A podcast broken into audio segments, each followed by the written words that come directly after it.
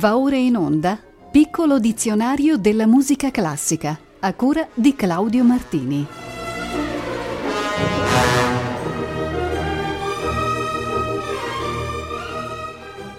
Cari ascoltatrici e cari ascoltatori, la puntata numero 188 del Piccolo dizionario della musica classica inizia dall'avverbio francese rapidement col quale si indica un tempo d'esecuzione veloce, senza soluzioni di continuità. Lo troviamo in uno dei preludi pianistici di Charles Valentin Alcan, singolare figura di pianista romantico che divise la sua esistenza tra la tastiera e lo studio del Talmud, il libro della sua religione ebraica.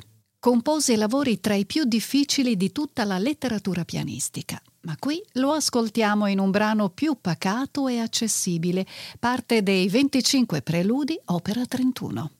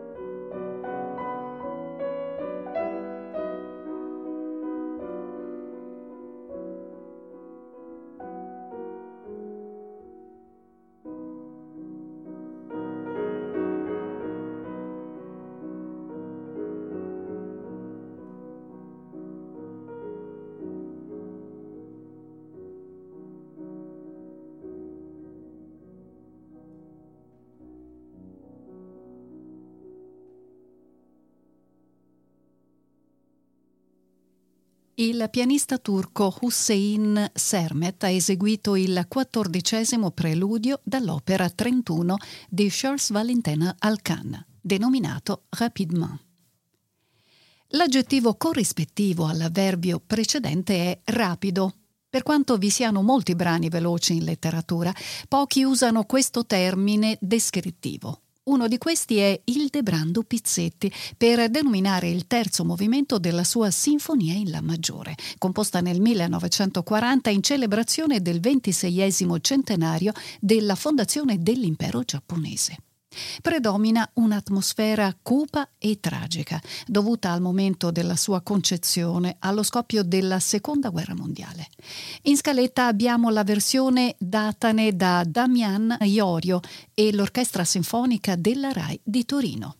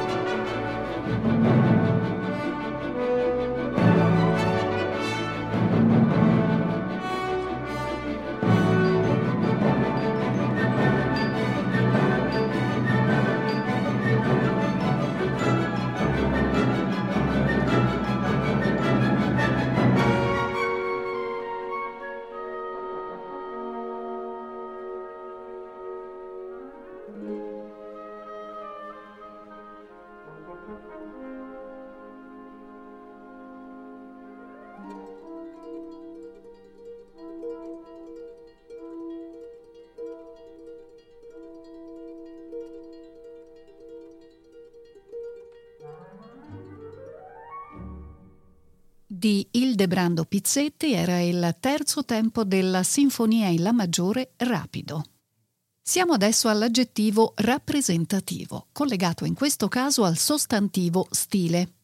Lo stile rappresentativo era un modo di cantare in teatro sviluppatosi a fine Cinquecento, all'inizio della storia dell'opera italiana. Era uno stile più espressivo del discorso, ma meno melodioso della canzone. In sostanza, un intenso recitativo in cui le melodie si muovevano liberamente su un fondale di semplici accordi. Il linguaggio umano era dunque rappresentato in modo drammatico, come possiamo ascoltare in opere come L'Euridice di Peri o L'Arianna di Monteverdi. Ecco un esempio dall'Euridice.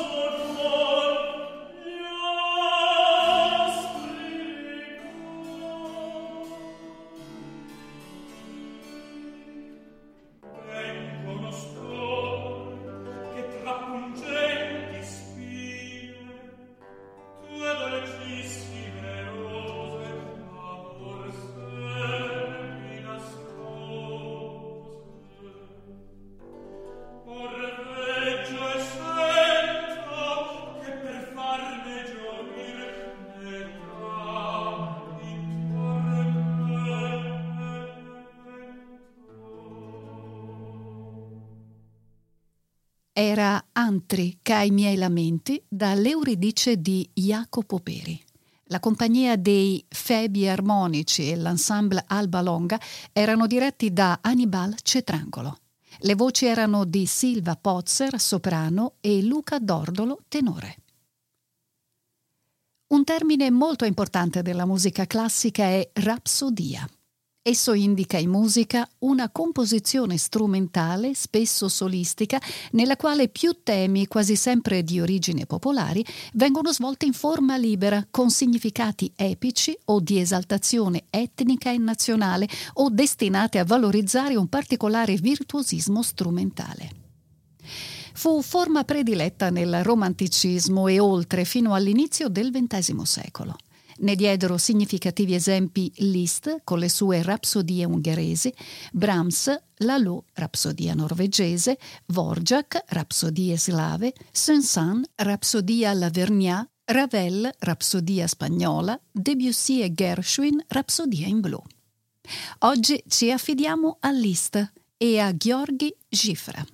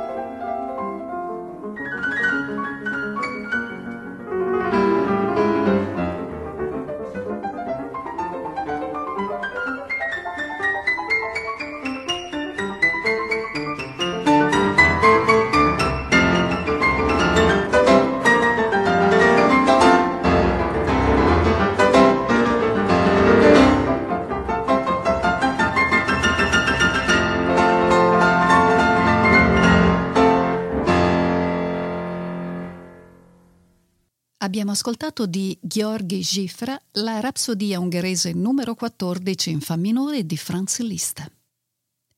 Parliamo anche dell'aggettivo rapsodico, ovviamente derivato dal termine appena esaminato. Non è usato troppo frequentemente, però possiamo trovarlo nel Capriccio per pianoforte e orchestra di Stravinsky. Si tratta di una delle opere più conosciute e popolari del musicista russo, creata nel 1929 e appartenente al suo periodo neoclassico. L'autore ammise di essersi esplicitamente ispirato allo stile di Carl Maria von Weber. Il secondo movimento, andante rapsodico, è una sezione lenta dove le melodie espresse dall'orchestra dialogano con le figure rapsodiche proposte dal pianoforte.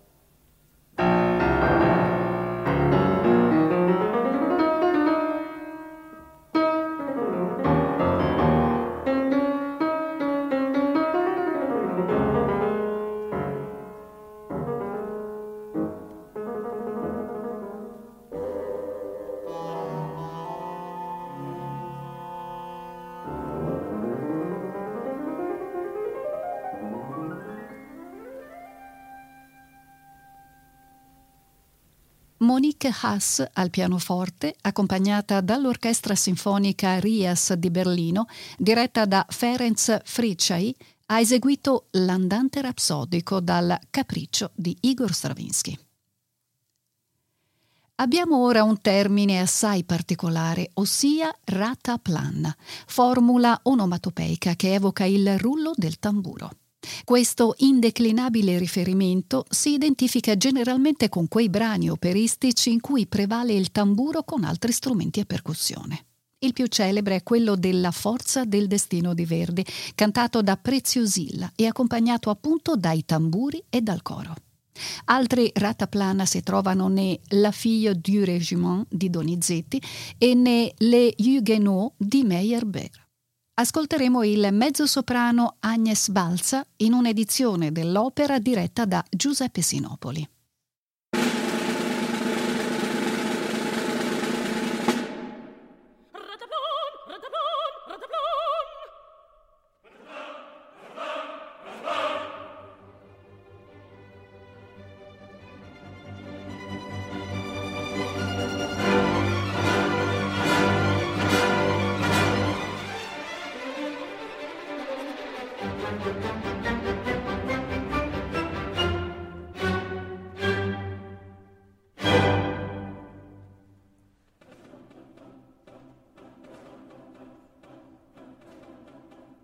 radablon, radablon della gloria, pel soldato ride fra pralardo.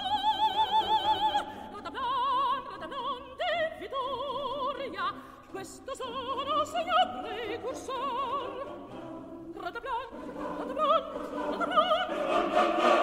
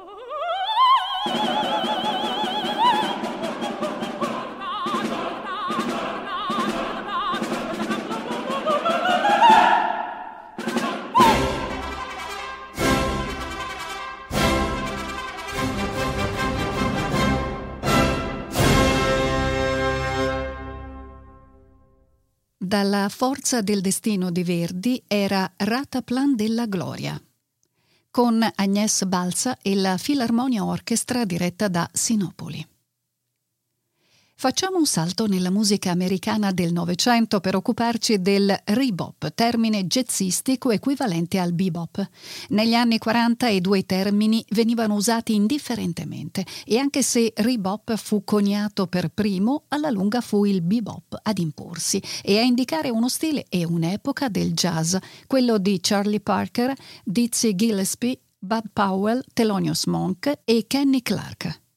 Abbiamo posto in scaletta il brano Old Man Rebop, composto da Leonard Father e interpretato da Dizzy Gillespie, uno dei padri del movimento insieme a valenti musicisti quali Milt Jackson al vibrafono, Don Bice al sax tenore e Ray Brown al contrabbasso.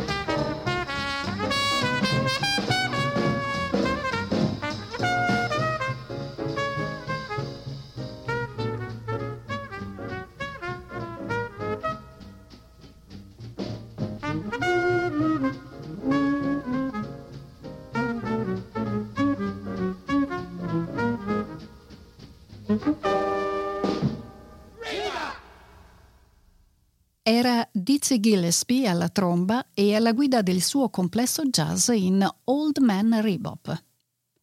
Il prossimo lemma in scaletta viene anch'esso dall'inglese ed è recital. Due sono i significati principali. Il primo fa riferimento ad esecuzioni dal vivo, in teatro o in luoghi pubblici e solitamente riversate su disco o su altri supporti audio. Nei recital abbiamo la possibilità di godere di interpretazioni che non derivano da registrazioni in studio ed assicurano dunque l'autenticità dello spettacolo in presenza del pubblico, con l'atmosfera che si vive in queste occasioni. Un esempio chiarissimo ce lo offre qui uno dei tanti recital dati da Luciano Pavarotti nel corso della sua luminosa carriera.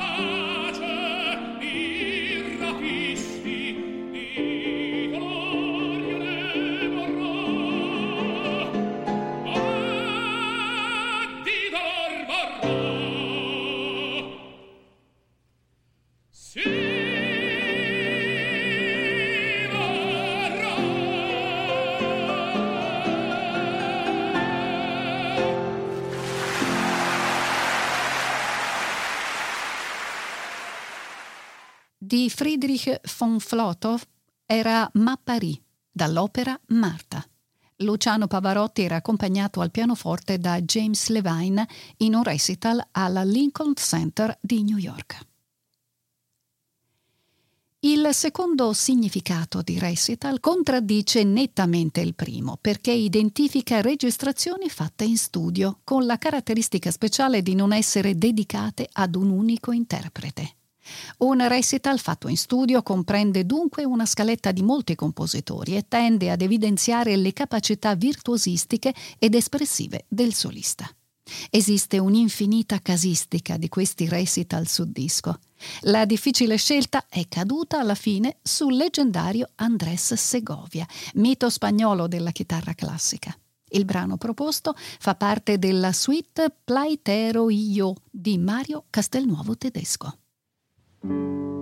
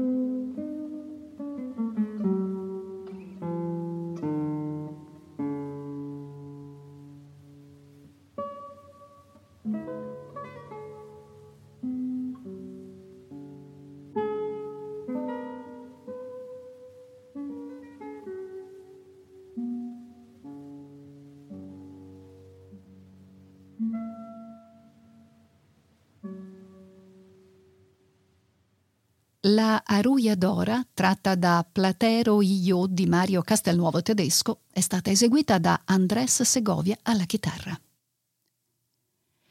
Concludiamo la puntata di oggi con la locuzione recitare cantando. Essa indica il nuovo stile di canto col quale all'inizio del XVII secolo furono composte le prime opere. Con esso si intendeva tra l'altro propugnare la rinascita della tragedia greca. Alla fine del Cinquecento si riteneva infatti che le tragedie greche fossero cantate interamente sia dai personaggi sia dal coro. La locuzione fu usata per la prima volta sul frontespizio e nell'avvertenza ai lettori della rappresentazione di Anima et di Corpo di Emilio De Cavalieri. Il nuovo stile, nato in ambienti della più alta aristocrazia romana e fiorentina, sfruttava le possibilità espressive offerte dalla monodia accompagnata e si contrapponeva nettamente alla polifonia come al madrigale.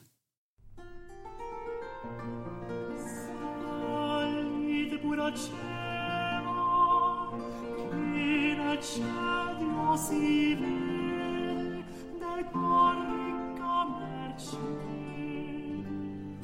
vede dai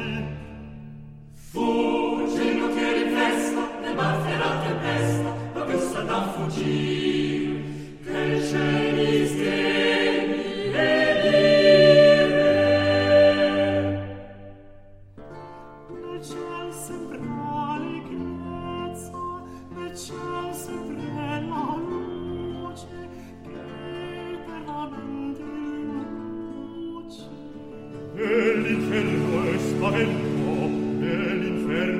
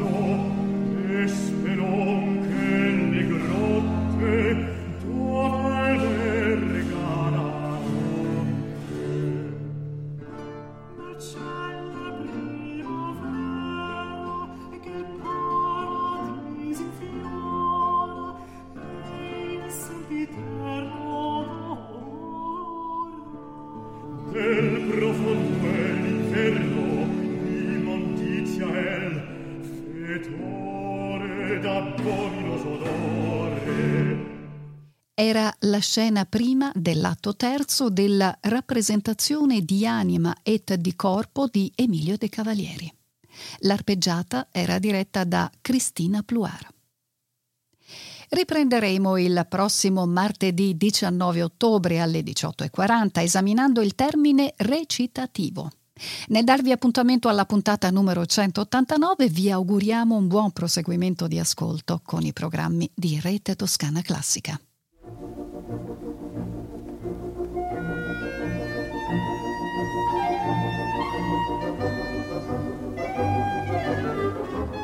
Abbiamo trasmesso Piccolo dizionario della musica classica a cura di Claudio Martini.